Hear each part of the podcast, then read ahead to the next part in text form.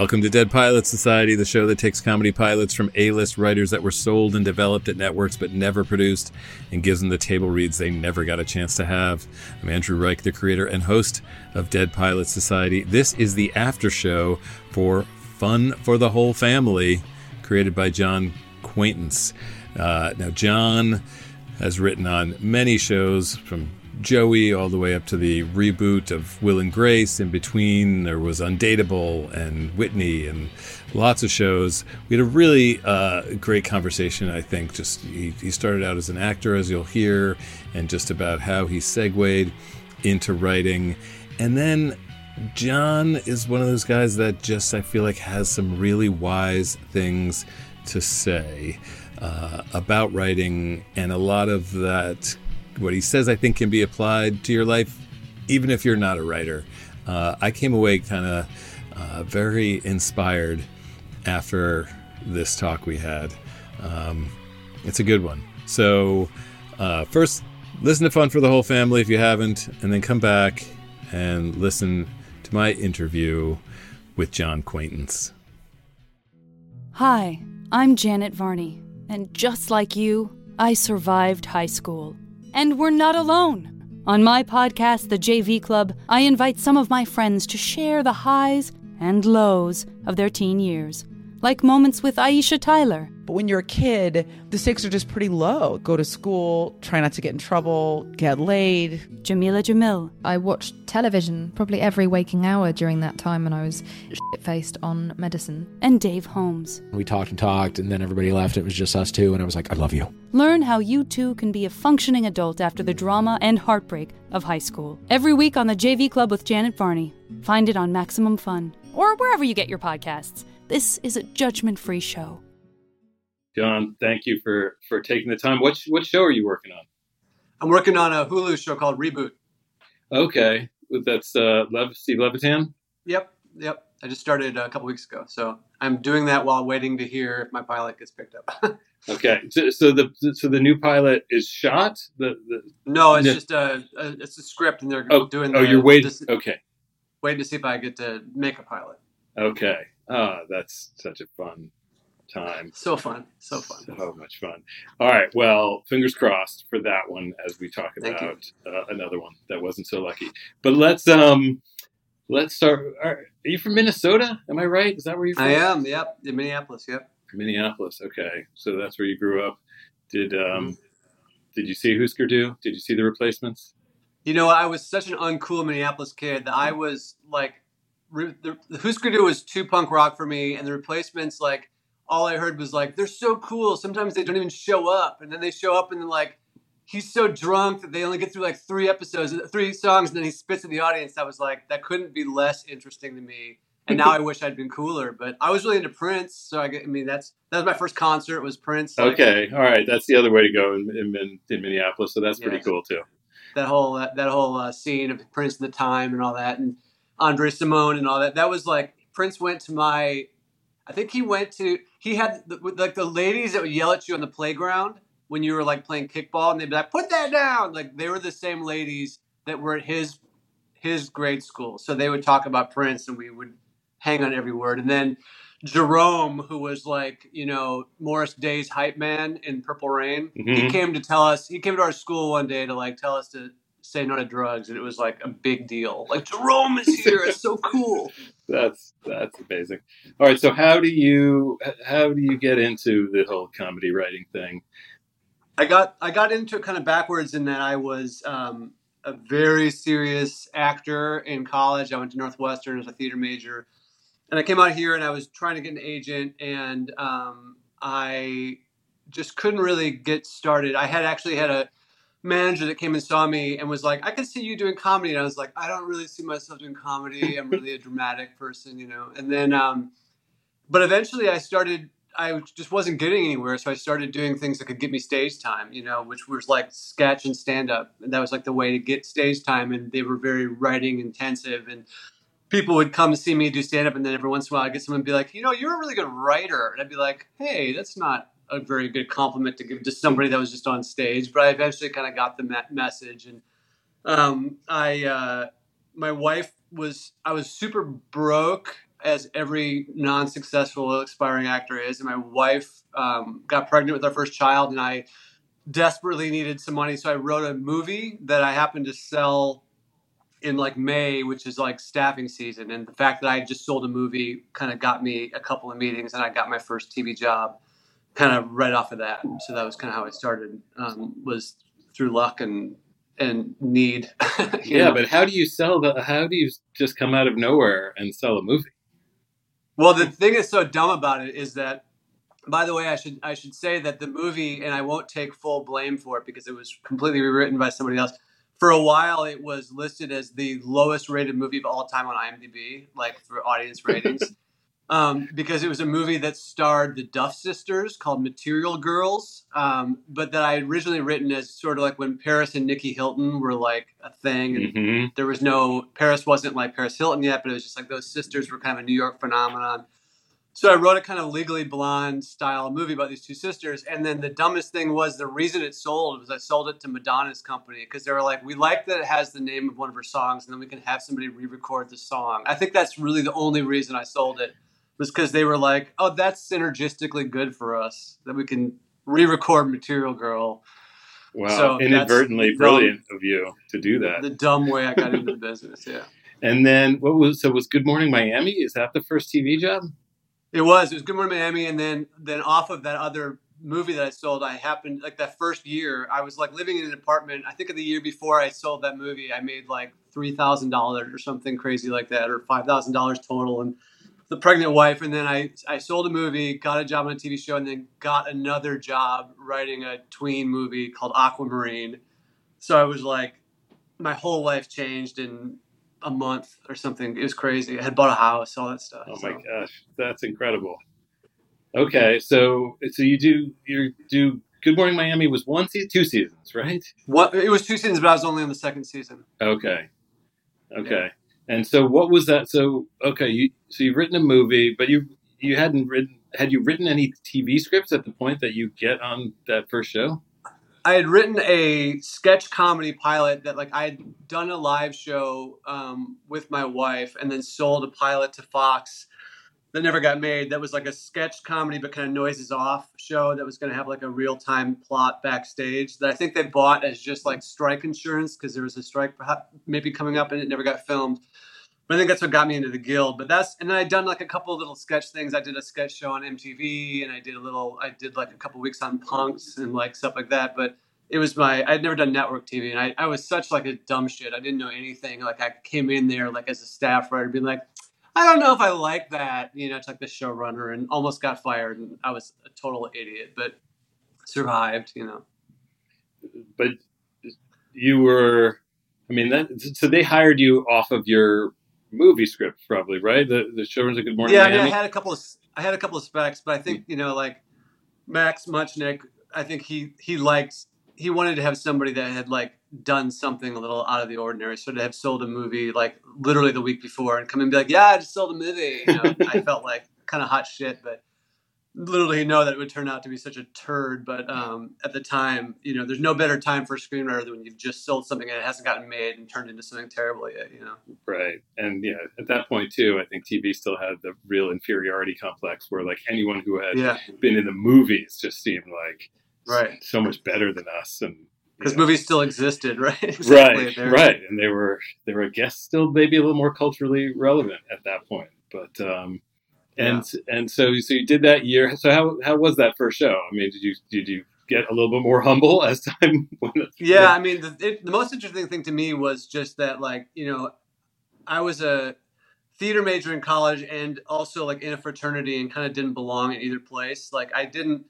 I wasn't like a guy that wanted to like go out in the grass and rehearse the scene and do back rub circles, you know. But I also wasn't like fitting in with the frat boy thing. But when I walked into a writer's room, I was like, oh, yeah, this this is what I'm supposed to be doing. Like that meeting other kind of like socially awkward, introverted, comedy brained people was like, oh, this is like home, you know. Like that was the, that was the best thing about it. It wasn't like a very successful show, but there were a lot of really big time people on there, and like that that taught me a lot. And I think you know, there's a. I feel like sometimes it's probably just an old person thing, but I feel like it's less true now that young writers want to look at it as, as like a craft that's really valuable to learn. But, but when I got in, the people who were older had been doing it, you know, since like the heyday. Because the 2003s when I started, it was kind of like right when sitcoms were kind of going downhill a little bit. But like the people that were teaching me were like from that golden age of people who had worked on, you know, Friends and Mad About You and all that kind of stuff. And so like learning that as a craft and as a you know, it's like how Instagram and Twitter, I think the things that are good about them are the limitations. And a multicam sitcom is the most, you know, as you know, like there's so many rules and you have so many things to do in, in, in 38 pages or whatever and tell three stories that like it's the best way to learn how to write, I think. You know, I think it's there's no better and I think it's kind of a dying thing. I think now this sort of like, oh, there's no rules and there's nothing to be punchlines and that's cool for a lot of reasons, but I think just learning the carpentry of sitcoms was great. And also doing 22 episodes a season. Yeah, it's crazy. so, and speaking of crazy, then you go on to Joey. Uh, yeah. were you was, yeah, were that, you there just were you there the first or the second season or both? Both. You were there both. Okay. Um, so that you know, with my former uh, compatriots at, at, Friends with Scott yeah. And Shauna Goldberg, man. So that show was kind of uh, legendary for its horrible hours. And yeah. uh, what Brutal. what are your memories of Joey? I mean, I think that you guys had sort of established that like we're the America's favorite show and we worked till one. So when we were not succeeding, it's like, well, then we better work till five because we can't work less hours than the show that everybody loved. So, but I mean, I my my first memory was walking in there being so intimidated because everybody on that show until a little later they brought in um, Jon Pollack. But when I got there, I was the only writer that wasn't from Harvard or Friends or both. So I was very intimidated, and I remember feeling like I don't know if I'm good enough to do this. And you know, Scott and Shauna and um, Sheri and Ellen and Robert Carlock and and Bucky and all these people that I felt very sort of out of my element and um, very kind of intimidated. But it was a really good experience, and and you know, I think that there's a lot of ways that being on a legendary disaster teaches you more than being on something really successful because it was always hard. It was everything about it was hard. It was hard to. I think we realized on that show very quickly that the they they've gotten these really good people in the cast that were really good single camera uh, energy people, you know, but that to learn like Matt was so good as a multicam actor, and I think he's probably exhibit A and somebody that can learn all the moves and become like better and better and better. He was such a pro, but that there was really no one else on that show that could handle that weird multi-camera thing where you hold a like Dre DeMatteo, Emmy-winning actress, great, but didn't feel comfortable owning the stage in a multicam, and so he had to be in every scene. He had to be in. He had to come in. If they were doing a C runner, he had to have the blow to it. Like he'd be on the other side of town. Like Robert Carlock used to say that the that the logo for that show or like the the sign for Joey should be that Daffy Duck thing with Daffy Duck's going. Because that was just Matt having to go do the A story, the B story, and the C Runner. And so, I mean, it was a great education in a lot of things that you shouldn't do, and a lot of things. But but also like the thing I remember a lot about it was that at the end, you know, we were getting just dumped on, just so just shit on all the time. And why why didn't they think to hire writers and like who are the garbage people that write the show? And then literally the next year, the core of the 30 Rock staff was from Joey. I mean, it was like Robert Carlock, Matt Hubbard, uh, Jon Pollack, Finkel and Baer. All these guys went to go work on 30 Rock, and everybody was like, finally NBC got some writers on a show. It's like, you know, it's lightning in a bottle. It's like you can have the best writers in the world, and if the show isn't working, good luck, you know. Yeah, I mean that show had an incredible staff. I mean, you know, it did feel like there yeah. were certain structural obstacles to that to that show working. Um, okay, so then there's a bunch of you know, let's see. So there's notes from the Underbelly, Perfect Couples, Whitney, Ben and Kate. Yeah, so a lot, of, a lot of one and uh, done. Yeah, but you're moving up every year, I assume, and getting, you know, at this point, you're getting sort of more responsibility and starting to run rooms and things like that. At what point mm-hmm. do, do you get to start to do more kind of supervisory showrunner kind of duties? I mean, I think that I was doing when I was on Whitney, I was kind of taking more responsibility, and then when I was on um, Ben and Kate, we had a sort of battlefield promotion situation where the showrunners that had been sort of selected from that list that you give a the, the person who created that show, Dana Fox, hadn't worked in TV, so they kind of assigned her showrunners that I don't know that there was ever like a great marriage, like really, really good, funny guys uh, that were running the show, but it just there was all the weirdness of a new show and these two guys that she sort of didn't really jibe with, and so there was a replace. There was a there was a change made, and so the two only other two upper level people on that show were me and a guy named Dave Feeney, and we didn't we hadn't even worked in many rooms together because we'd always get split because we were like two of the upper level guys, and so then um, but we ended up running the show together and got along great. And ended up actually writing movies together after that, but that was my first time sort of running a show, and then I um,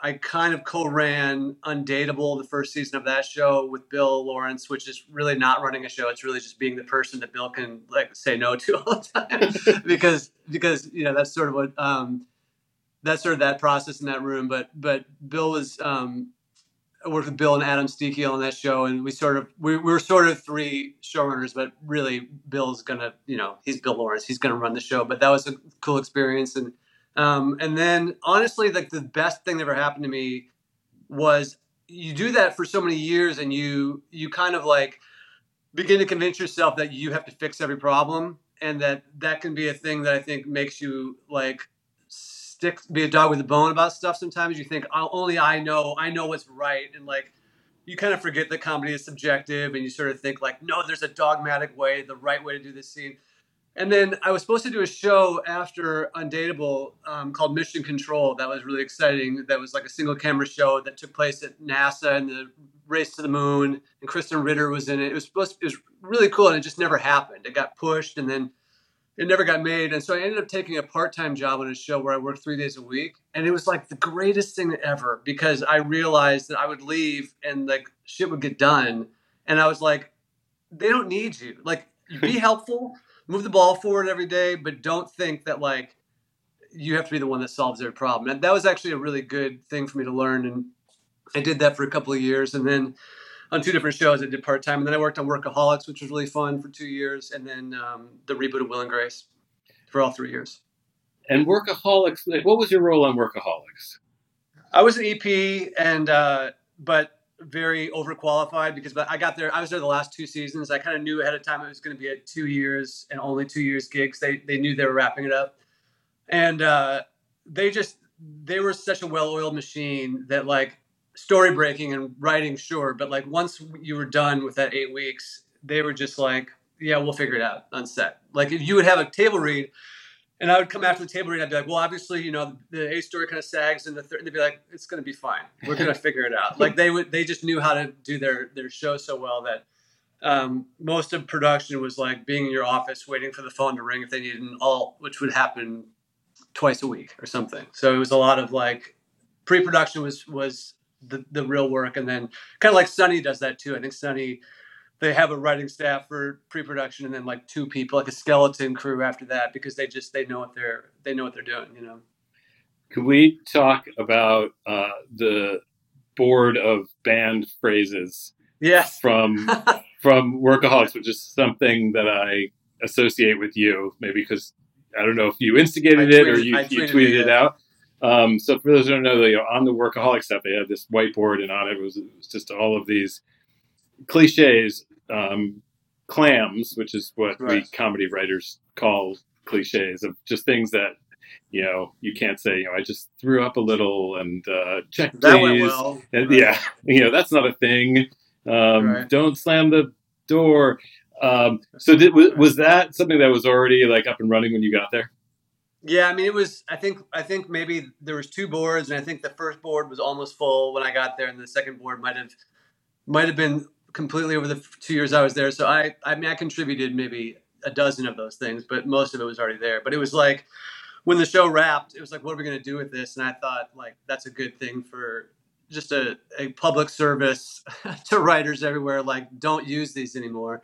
But the thing that's so funny is having been in both worlds that, and I'm sure you've noticed this all the time, that like you're in a room, and if you're in a room full of like responsible comedy writers and you pitch something like he's right behind me isn't he like you'll get shamed for it as you should, and it won't go in the script. And then you go to a movie theater and you see a trailer for like a new studio comedy, and that will be every every joke will be off that board, and people will howl in the audience. like there's no rules in movies. It's like the more familiar, the better, you know. So you, you're like, what are we trying so hard for? But I know I struggle with that all the time, like policing these cliche, cliche things, you know. Right. And then, you know, even I remember watching the uh, Grey's Anatomy pilot, and I was like, "Oh, she sleeps with the guy," and of course, yeah, of course, that guy's going to end up being her boss at the new job, and of course, it Right. was. And even at that time, it's just like that is so clammy, and yet. 20 seasons later, you know, and, and everyone Yeah. loves everyone loves these things, right? They, they love them 'cause- because of their familiarity. I don't think most people, when they hear you know, did I just say that out loud? Are just wanting to kill themselves the way we are as comedy writers. it's a weird self-policing thing that maybe we only are the only ones that care about. But I had a friend who was an actor who he had a weird kind of sweet spot where he found he was like the funny guy in a really really serious show all the time. So he'd always be like the guy on like he'd be like the guy with the laptop on the team that was trying to like you know solve the crime who always said like my mom said I should have gone to dental school. And it would be like that's a huge laugh on a one hour you know? And like when you talk to like Paust and Canale, they went and they worked for like on a show that was a kind of dramedy, and they would pitch a line that had a joke in it, and people would be like, "You, you, you just pitched, you just came up with that?" Like it was like a magic trick that like outside of our weird little world of comedy writers, like the idea of pitching a non-clam and having it right, you know, right there is people are like, "Wow, that's so cool," you know. What's your understanding of the origin of that of the word clam? I mean, I probably heard all the same stories that you did. I think that like I've heard everything from it was like a bad note in like a, in like a uh, in music, like when you hit a clam, like you hit the thing wrong. I've heard it was because uh, the joke people always pitched for when you were sick was you had a bad clam. Like that was like that was a clam to always say that your food poisoning was from a bad clam. So it became like how jump the shark means what it means now. I've also heard that Michael Patrick King has taken credit for it, but I have no way of verifying if that's true or not. Yeah, I'm, I'm always curious. You know, everyone's got different. Uh, I've heard, all, heard? I've heard What all of the exact same things you just mentioned, and I don't know if we'll ever know the real answer. But I'm just always so curious about that one. Um, I- so, I'm- go I was gonna say I'm working with some younger writers now, and it's so like when you have to explain a, the etymology of a room phrase, they sound so dumb. You know, like have you ever heard Sonny uh, uh, a bono? It's like a or a box canyon or a Sonny Bono. I, I guess I've heard box can, but it, it's, It's well, like a it's- joke. It's like an area in a script that no matter what you put in there, it fails. And I guess the Sonny Bono of it is because there was like where the Hamburger Hamlet used to be on Sunset Strip. There was a Sonny Bono's restaurant. Every and it, once it closed, everything that went in that spot failed. But you sound a thousand Years old. like, uh, Sonny Bono had a thing in you know blah blah blah. and then you're having to explain who Sonny Bono was and That's the other what. Hamburger Hamlet was. yeah, and exactly, exactly. I know, but I, I kind of love all those old Me show too. busy things. But I think we're from a I don't yeah I don't know if the younger writers are as into the sort of history of of this this kind of stuff. I don't think they care at all. No, because they also didn't. You know, we both came up with old timers. You know, like Yeah. the guys. You know, there's a great story. I'm sure you've heard that. Can the floor be wet? Do you oh know yeah, that the one? index cards, right? The guy with the index cards. Yeah, and, yeah, yeah. um, you know, there's just these legends that, but I don't know if we're not passing them on, then they're just going to die. So I think it's Yeah, part it's of our our job responsibility, is to yeah. sound hundred years old. Today's episode is brought to you by Ritual. Ritual's clean, vegan friendly multivitamin is formulated with high quality nutrients in bioavailable forms your body can actually use. What won't you find? Sugars, GMOs, major allergens, synthetic fillers, and artificial colorants. Don't want them. Won't find them here. Ritual has been real helpful to me. I feel good every day. I've been taking it for about six months, and I can't get enough. Give me that Ritual. You'll always know what nutrients you're taking and where they come from thanks to Ritual's one of a kind visible supply chain. Now available for women, men, and teens, these multivitamins are delivered to your door every month with free shipping, always. You can start, snooze, or cancel your subscription anytime. And if you don't love Ritual within your first month, they'll refund your first order. So get on the Ritual train. You won't be sorry. Get key nutrients without the BS. Ritual is offering Dead Pilot Society listeners 10% off during your first three months. Visit ritual.com slash deadpilots to start your ritual today. Did you ever pull into the driveway after a trip to the grocery store only to realize you forgot that one key ingredient for dinner? Well, now you have options. You can get the groceries you need or a backup meal from your favorite local restaurant delivered with DoorDash. Now, everyone knows that DoorDash has restaurants, but you can now get groceries and other essential items from them too. So get drinks, snacks, and other household items in under an hour. With over 300,000 partners, you can support your neighborhood go tos or choose from your favorite national restaurants like Popeyes, Chipotle, Cheesecake Factory. Ordering is easy, and your items will be left safely outside your door when you choose contactless delivery drop off. For a limited time, our listeners can get 25% off and zero delivery fees on their first order of $15 or more when you download the DoorDash app and enter code DEADPILOTS. That's 25% off up to a $10 value and zero delivery fees on your first order when you download the DoorDash app in the App Store and enter code DEADPILOTS. One more time, don't forget that's code DEADPILOTS for 25% off your first order with DoorDash.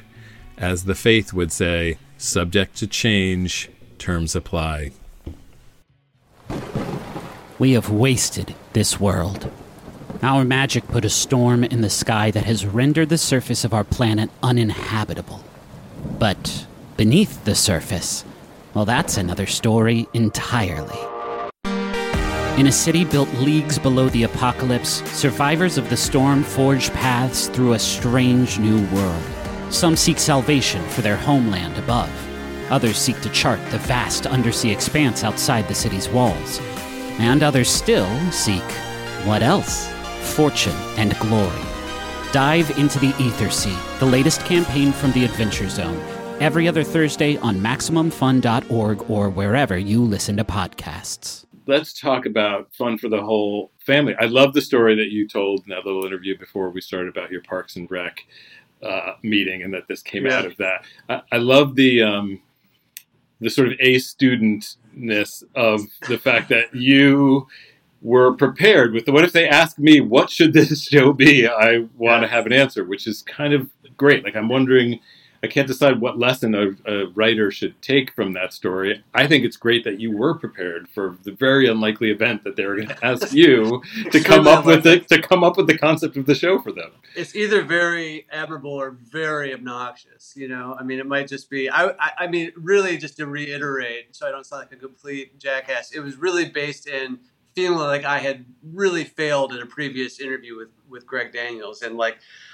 not having had a lot of those experiences where I felt like I just I just wasn't ready, and so I was over prepared. But I guess, I mean, to me, the lesson is just like if you nothing is wasted. You know, I mean, if you have something that you worked on and you can repurpose it, then there's so few ideas that you respond to. I always sort of feel like too, like as a general rule, as a writer, even if this isn't really applicable applicable to this because it was something I could use in the thing I normally do, but I always end up writing weird stuff out of genre because I feel like if any idea sticks with you for longer than a few months, you should write it because most ideas that you have they sound really good, you know, and that because you need it. Or like in sitcoms, you- you'll you'll define success by the weird random bullseye that's been given to you of like we need a joke that's about chickens but also political, and then you come up with something. You're like, I did it, and you're like, but is that worth anything outside of this weird exercise? No, but like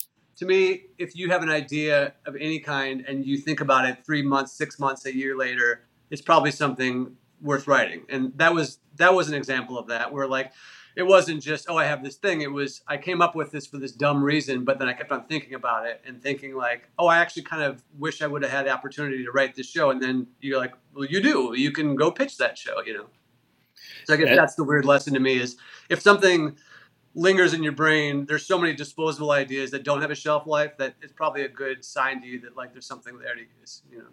and that's great so you've done that with like things outside of the half hour world Yeah, I mean, honestly, that's that's like you know, there's a lot of times like with people who are just getting started ask me for advice, I'll give them one set of things. But when I talk to people who are like my age, who have been doing it for a long time and are dealing with those kind of questions of like, how do I keep on doing this? How do I do another sitcom? And like, we all burn out and we all feel like there's nothing new under the sun. That I always try to be writing something where I have no idea what I'm doing because I think then you attack it with the kind of like, you know, energy of a 25 year old who doesn't know the rules because I, I, honestly i find like doing sitcoms now the hardest thing for me is to not self censor and self edit and know the notes in advance and write something that is already kind of middled because you're so hearing the voice of the hypothetical network executive or the whatever and saying no they won't let me do this because of this or that'll be too expensive or i need to have it be four sets or whatever that like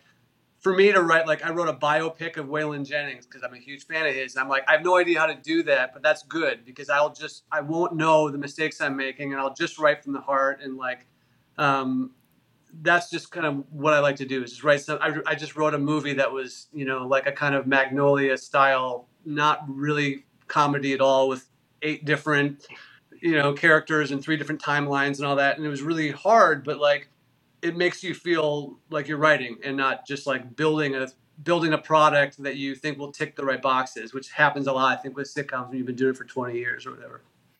I love this so much. I think this is just like incredibly wise and inspiring. Um, and it's so it's just really smart and uh, relate to it completely. Um, so okay, so you you you had this you had this idea for this meeting, and then how much longer after that did you go out and and pitch this family business idea? I, I think I mean I, am trying to remember what the way I got in with 20th, but I went into 20th and pitched it to them, and they were uh, they were into it, and I think that you know similar to the story I told about the movie that I wrote being like selling because it had a Madonna title in it. I I remember I went in to pitch it, and uh, the executive at the time was this very enthusiastic person and I got through like the first sentence. Like I just have an area. I'm like, here's the area. And it's this family run toy business. And he was like, Oh, that's so great. I can already see the marketing thing. We're gonna, you know, we'll do a thing. We'll send out like dolls. Each character will be a doll and we'll send it to all the network, all the people who cover. And like that's will be great. And uh, and and I was like, I don't I don't even know what the show is yet. But he was already like, I see how we can market it if it ever becomes a show. Is that we'll we'll send out dolls of the characters to the press, and that's that, I think that's why they were into it. And then I uh, I went and pitched. I developed it with them, and then pitched it to the networks, and then Fox. Everybody else said no, but Fox bought it in the room, and then I found out. I think I think at the end of the day, um, they had two other family-run business shows that they did pick up that year, and I think that was one of the reasons I didn't get picked up. One of them was Bob's Burgers, which you know is still still doing it, but um, but I think they were. That's the weirdest thing about pilots, man, is that like it may very well be that they had had a meeting where they said, "Let's do a family-run business this year," because you just never know. Like you end up getting. I'm going through that now. Like you you sell a show that has a one-line log line, and then you spend six months or four months or whatever, like making it as good as you can and doing all the notes and thinking about this, thinking about that. But I sort of feel like the way it gets decided is that at the network, on the week when they decide it, they just put these little cards on the board and they say like family run business single camera comedy. And then they go, well, that could go like it gets reduced back to the original thing. And it's kind of like what you did doesn't matter. Like I went through this process and and it couldn't have been better. It was like they were so happy all the time with it and the notes were so minimal and you sort of think, well, they like it, they're gonna buy it, they're gonna make it. And then they're like, no, your little card didn't fit on the schedule with, you know, what we needed to lead into dance, whatever show they had on, you know, Joe Millionaire or whatever it was. Like, you just don't know, like, what they're trying to, what their predetermined holes are they're trying to fill. And it's hard to know if, like, you have a chance, you know, because sometimes it feels like I never had a chance because they were never going to, they were never going to use, buy a show with this premise, even. Like, the premise that they knew about four months ago is what killed it, not the, script, if that makes sense. Oh, it makes total sense. And yet it's hard. it still doesn't prevent you from obsessing over Yeah, you gotta make it the, great, the, right? The blow of a scene, like or this little moment in the cold open, and it's just the, the minutia that matter to you as a writer. Even though part of your brain knows, like, I'm gonna be reduced down to family-run business, single Yeah. cam. No Yeah. one cares about this joke at all. Yeah, it's Um, crazy. But uh, at what point did toys? Uh, was that there from the beginning? Were you thinking that that was the business from the get go? I think that was in, I think that was part of the thing with um, when I when I had it in mind for Greg and uh, and Mike when I went into that that whatever turned into Parks and Rec whenever when they were just doing the Office spinoff.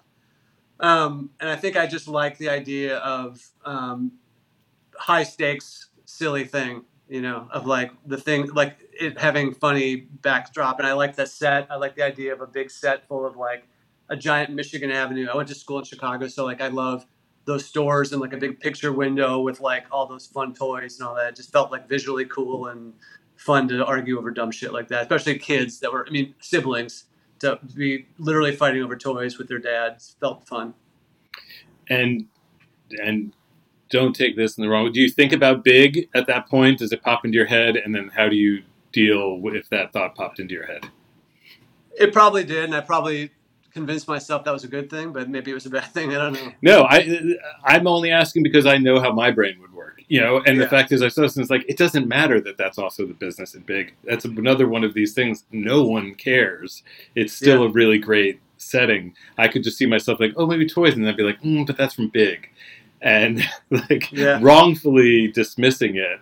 So I'm really asking because I think it's like you, it was the right call to just you know even if you thought of that be like it doesn't matter there's no nothing's wholly original you're not going to come up with some business that hasn't been in something Yeah, it's funny. I don't remember if I if I had that thought or not, but I probably thought, well, it hasn't been a TV show yet, so it's okay, you know. right yeah because it's just it, it's easy to understand it's fun it's visual you know Mhm. it, it's just it, it actually is a great business for this family um, have you when watching succession which i assume you've watched have you thought has it made you think back to, to this show at all because there's like funny Yeah. parallels between this show and succession It's funny, you know. I, I I've watched. Weirdly, I, I'm like the only person that didn't get super into Succession. I watched like the first several, and and even though I usually balk at, at this as being a requirement to liking a show, I just so didn't like the characters that I didn't stick with it. And I also got really annoyed at the like overwritten like alpha business talk of the like, I'm gonna fuck you so hard you're gonna shit gold coins and all that kind of stuff. Where I'm like, okay, calm down. Like, but uh, but yeah, it did occur to me that I was like, oh, this is this is the the better way to do maybe a family run show is to have it be have it be King Lear or something is you know is pretty good. But uh, but yeah, I mean, I think when I was doing the research for this pitch, I remember finding some statistic. I think it's in the script that something like. 80% of all businesses in America are on some level a family run business. I mean, it is such like even like these giant corporations, even like you know whatever uh, Walmart or something. I mean, they're all they all have family stuff in them, and I, and I think it is a kind of un- weirdly underserved thing. I mean, I guess the truth is, as as you know, like a work based sitcom is so rarely about the work, um, but that felt even more reason to like make them related, make them you know you want to have. It's all going to be about the personal relationships anyway, so it's better it's it's if you're going to do something it's about a fake business and you don't want to rely on fake business stakes um, there better be something compelling between the people and the families i'm pretty good sure can do that you know Yeah, no, and it, and it, it helps so much with the dynamics, you know, that they aren't just about work. The, the work is the substance that they can be talking about, but obviously there's very deep seated yeah. things going on. i'm sure every every i mean you've had this same experience i'm sure. Every time you go onto a um, an office sitcom the first week the showrunner is talking about how like we want it to be like taxi or like cheers where like you fu- you make this like ersatz family among your coworkers and it's like or they could just be family you know Yeah. they could already just be family and then we don't have to pretend that they're a fake family. They could just be an actual family that work together. But um, you know you always that's always the goal is that you think it's going to be one of those great shows like that or Mary Tyler Moore you know where it's like they're a family. But um, it's hard to do for sure. Yeah, but my I think my my favorite move in this pilot is when you bring in you know that that Harvey has hired all these other family members Right, that, that you get Frank and Dina, you know those characters are so great and that you have kind of this like extended family dinner kind of thing with everyone talking over each other and these people that are Right. clearly useless um, that was just it's such a fun escal it's such a fun moment um, That would be me pilot. too. That that's me thinking, how would I fuck up a family run business? I would feel guilty and I would give jobs to everybody that needed it. And that's I think that's gotta be that's gotta be hard, you know. I mean it's hard enough not to just like to deal with like giving your friends jobs on a show, but to like run a business and like uh, you know, Uncle Gary, he's got a he's got a injured leg. He could sure use some money. You know, like I'm such a sucker for that stuff. yeah, it's just you know Harvey is such an interesting character because he is he's the patriarch, um, but he's sweet. You know, he's such a softie at Yeah. heart. I originally think uh, when I wrote it, I think uh, my dream was that it was going to be um, Alan Arkin, but that was a while ago. But that I love that someone who's that kind of gruff, but you believe is you know like in Little Miss Sunshine, where there's this you know there's a uh, a very warm warm personality. But Bruce was great. He was so funny. Yeah, no, it was great, and just you know, I feel like all of these characters are so clear. You know, the kids' roles are are are so clear. Um, you know, how do you think about you know Max, who's the you know the sort of prodigal son who comes back into the family, uh, who's a little bit that sort of like Jason Bateman in Arrested Development kind of character, right? He's he's this Mhm. he's the most sane um, of of all of them. Uh, yeah, I think I think to a fault when I heard it out loud. I mean, I think that's one of the interesting things for me about listening to it. Um, and Andrew was great. I just think I didn't make him funny, and I think that's enough. And I think that's you know, it's like it's like why you can't like make a movie out of The Great Gatsby because the lead, the sane one, is so it's so easy to make that person boring compared to the big wild. I mean, we I mean, and you learn that lesson over and over and over again in your career that like the sane one in the middle of the tornado, you're like, okay, well, I'm not laughing at him just being sane, you know, like being being the the in the eye of the hurricane. It's like funny to have things happen around him, but I hope I've gotten better at that since then. But that that was my. I mean, I, like again, I think I've learned that lesson so many times. When you when you have a, a main character who isn't comically fucked up, it's that you struggle to make them funny. You know, you're always wanting like, oh, get back to the other fun, get back to Donnie. Donnie's funny. You know. Yeah, it, it, we've all done it. We've all been there and written that character, and and I think in a way, Jason Bateman doing it so well and Arrested like made made the problem worse because it made it feel like oh, it's possible. Like you know, Right, you and- could do it. and I think we all, and I think also the thing that's that's kind of part of the problem, and also part of the thing that's that's annoying about it is that you base that character on yourself usually, and you're like, what would I do? And then you're like, oh, I'm fucking boring. I'm not funny. I wrote this character that's me, and he's getting not nearly as much laughs as the other people that I invented. You know, um, I mean, you put a little bit of yourself in everybody, but it's always that like. Oh, what would I say? Well, maybe think a little better because it's not it's not coming across as being hilarious, you know. I know it's it just came up on this thing I'm writing with, with someone, and I was like, but this is what I. And he's like, you would be a terrible. You know, sitcom character, and I was just like, Right. "You're right, you're right." I would I be know, like, I know. you can't you know you have these instincts and they're they're not good you Yeah. can't can't write yourself um I think so- that like that. The, another thing that I uh, that I think I, I've learned better or I've done a better job of internalizing in later on in my career is that you don't have to when you want to make a character who is unlikable or needy or vain you can just base them on yourself and you don't have to twist it that much. That like i always feel like when i write characters who are petty or you know all those kind of things i comment on them as if i don't deeply understand all of those things. And i think to understand that like you can base a completely unlikable character on yourself without much adjustment is a hard pill to swallow but like really important that you know it's really easy to be the sort of like judgmental god of like look at this character who is so you know insecure. It's like no i'm i'm equally insecure if not more. And i could just write the truth of me, but that's painful to do sometimes, you know. But I think that's that's probably helpful when you're basically a character in yourself is to be like, uh, you're being pretty nice to yourself here if you think that's who you are, Mister No Flaws, you know. Yeah, we, we all have these aspects, and it's it is Yeah. like listening to those those terrible, those selfish or narcissistic thoughts that we all have, and just putting Yeah. those on the page and it, Yeah. owning them. Yeah. Um, I, I just love hearing the you know because you've how many approximately how many pilots have you sold in your career? I sold, I think like six or something. I think I've done. I think I've sold one to the the net the four networks, and then USA, um, CBS, and then I did like a little web pilot or something that I wrote and directed. But um, that was like a very small micro budget thing. But I think like half a dozen. Yeah. Okay. Um, and do you feel like there are lessons to be learned from from each of them, or Yeah. I mean, sure. I mean, I think that like, uh, you know, the thing that's interesting is when when they get passed on, you think it was so good. I, I I feel like you really feel like you have no way to see the forest for the trees, and you sort of get caught up in like again that sort of that that sort of moving bullseye of like for what it is. It's like when you go work on a bad show, you know, and you can't go to work every day and think, oh, this sucks, this sucks.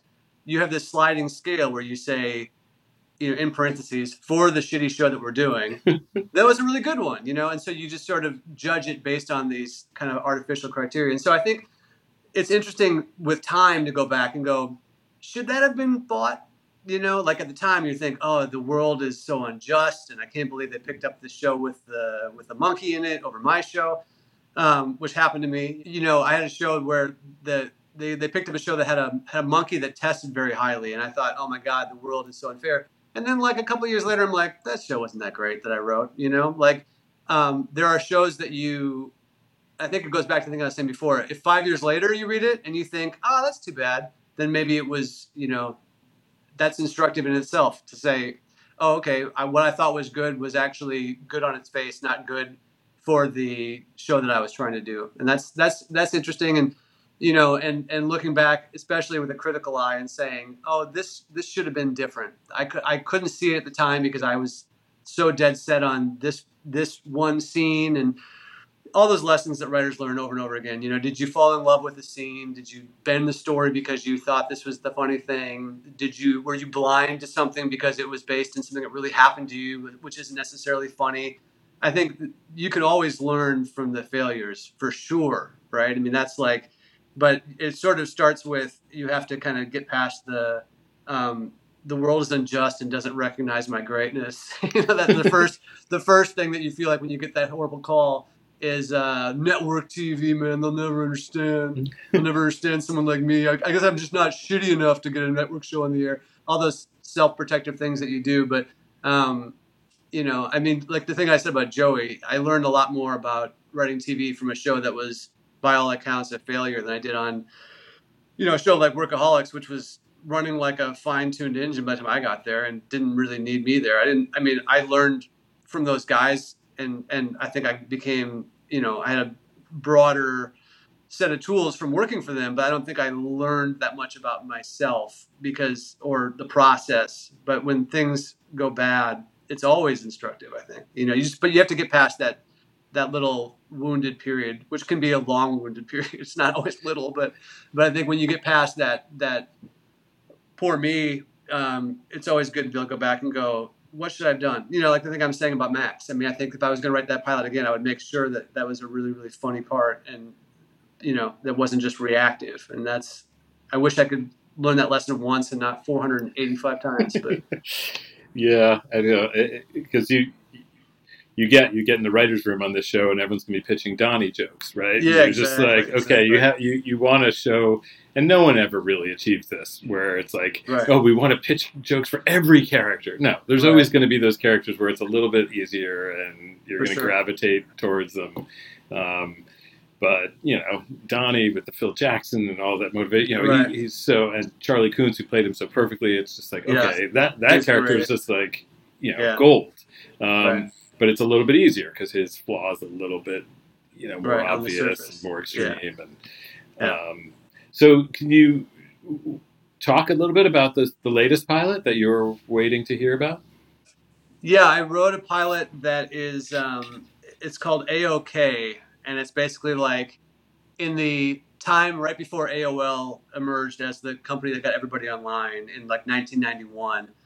It's a startup of uh, young idealistic people in an office who are trying to become that company. So it's sort of a space race to become the company that will ultimately be AOL, but they're called AOK. So it's like the Betamax of the internet service war uh, service wars um, and it's really a you know obviously like all the shows it's a show about the lives and loves of these characters falling in and out of love with each other and fighting and getting, making up but it's also i hope a kind of opportunity to be subversive um, as a lens on today because it's these people talking about what they want the internet to be and what they want i think that's at the core of so much of what's going on right now is what's happened with the explosion of the internet and social media and and the you know the way we silo news and all that kind of stuff. So I wanted, I think that's when you go and you pitch stuff that takes place in the present that even touches that stuff, people get very allergic to it because they're like, oh, we're going to turn off half of America and we're going to sound preachy. So I think that like to me, I was approached um, about the idea of doing a '90s sitcom, a sort of that '90s show type thing. Uh, and I was like, ah, I would really want a reason why it had to be in the 90s and what would be really necessary about that. And I really liked the idea of, um, and I, I'd, I'd sold another show to ABC that didn't work out because of legal reasons, because it was a format, but that was sort of in the same, that was in the 90s. And I really liked the idea of, you know, like my, I'm sure you know this because you're, you get the checks, but like, my daughter has seen every episode of Friends eight times. You know, it's like everybody her age knows that show by heart. And I think uh, one of the things that she really responds to about it is the nostalgia of like, oh, look at how it was for people to meet and fall in love without a phone. Um, and that they're watching those stories. And like, even just to see six people sitting on a couch looking at each other in the face and talking to each other, drinking coffee, like, doesn't happen. You know, like, I think that that there's something really interesting to that. And on top of that, just the kind of satire of like, in the future, the internet will make it so that everybody has access to all the knowledge in the world. There won't be un- there won't be you know uninformed people. It'll be like this utopia, this thing that we all kind of thought might happen. And so uh, that's that's basically what the show is. It's a office show set in the '90s, but with a with a vehicle to kind of satirize where we are today.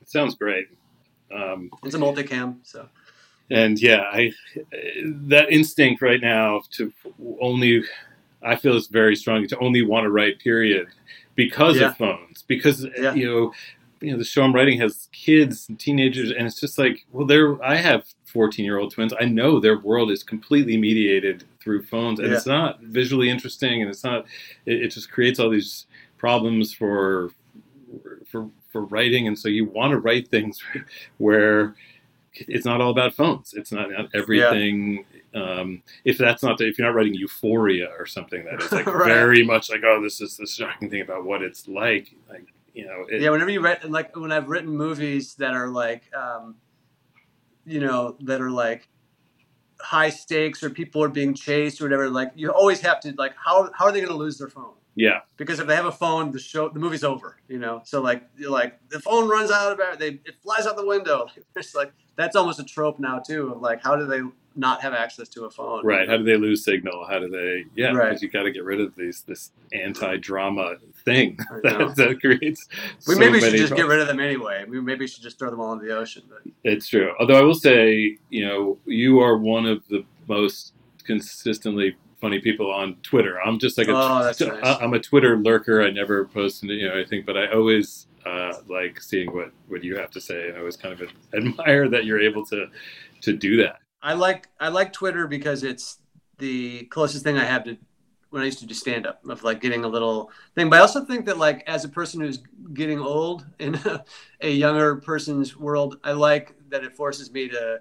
Um, I have that fear that I'm going to start being a writer that doesn't know how to be funny anymore. That I'm too old to write jokes, and so like it's a good thing to be, keep in training or something. I don't know. It's like doing like uh, sit-ups or something, like exercise the muscle, because otherwise I'm gonna be the guy with the file, the the, the index cards, asking if the floor could be wet. you know? I mean, how's it been on this new uh, on reboot on this new show that you're doing? You mean like vis-a-vis young versus old? Yeah, I mean, it's the thing. I mean, there's definitely. It's also weird because it's, it's, on Zoom, and you know, but like, there is, uh, you know, a definite separation between the three of us who are older and the rest of the younger people, and like, you know, you pitch, you're always saying like, "Oh, it's like that great episode of," when they don't even know what that is. You're like, and I'm like two generations away, you know, because now when people are 25 I'm 50, you know, like that completely different upbringing. Um, but uh, I mean, for the most part, I think it's I think it's fine. But it, you know, workaholics, I was the oldest person in the room by like eight years, and then I went and Will and Grace. It was great because I was like the young buck. You know, it was like everybody on that show was older than me, so that was kind of nice. But um, yeah, it's easy to feel insecure about being old in a room full of funny people for sure which is too bad because it's like there's a lot of accumulated skills and knowledge, you know, and and breaking stories, which I think no one comes into a writer's room knowing how to break a story. Yeah. Um, it's like you have to learn that. You have to learn how to sort of open the door that's going to like get you to the next interesting beat that's going to turn a notion into a story. And yeah. Um, so, you know, the, the ageism, whatever, when it comes to that is kind of foolish because it's just like, yeah, people could, you know, lots of people can pitch jokes. But boy, like, you know, having that interesting turn in a plot that mm-hmm. makes the story work is something I doing it a lot. And if you're only doing eight or 10 episodes in the season, then that's your, you know, work for a year, a year and a half. You know, you learn yeah. more slowly than we did doing 22, 24, 25 episodes a season. I mean, yeah, you guys, you guys, you must have done 24 as often as you did 22, right on Friends? Uh, I mean, you must yeah. have done. Yeah. I mean, that's crazy. Plus those stupid supersized episodes, which were really a mistake. right. Uh, well, uh, I'm so glad that I got you on the show, and, uh, and it was my pleasure. Thank you for having me. Okay, I hope you enjoyed that. I really, I, am still thinking about what John said about just doing something where you don't know what you're doing, just trying it. I've actually, I've been directing this documentary, and it's exactly that. I just started doing something I didn't know anything about doing. It's been great. I want to do more of those things. It was really great to hear him lay it out that way. Uh, I hope you you got a lot from that interview. Dead Pilots Society is produced by me and my co-producer Ben Blacker and our associate producer Noah Finling, and it is edited by Jordan Katz. Our theme song is by Ted Leo. Tell a friend about us. Just do it. You know someone. You're listening to this. You're listening to this part of this. Surely you like the show and you know someone else who might like it. Tell them about it. Leave us a review wherever on Apple Podcasts, wherever you're listening to this. It really helps. Uh, follow us on social media to find out all the latest. We're on Twitter at Dead Pilots Pod and on Instagram at Dead Pilots Society. Until next time, I'm Andrew Reich. Thank you for listening. MaximumFun.org. Comedy and culture. Artist owned, audience supported.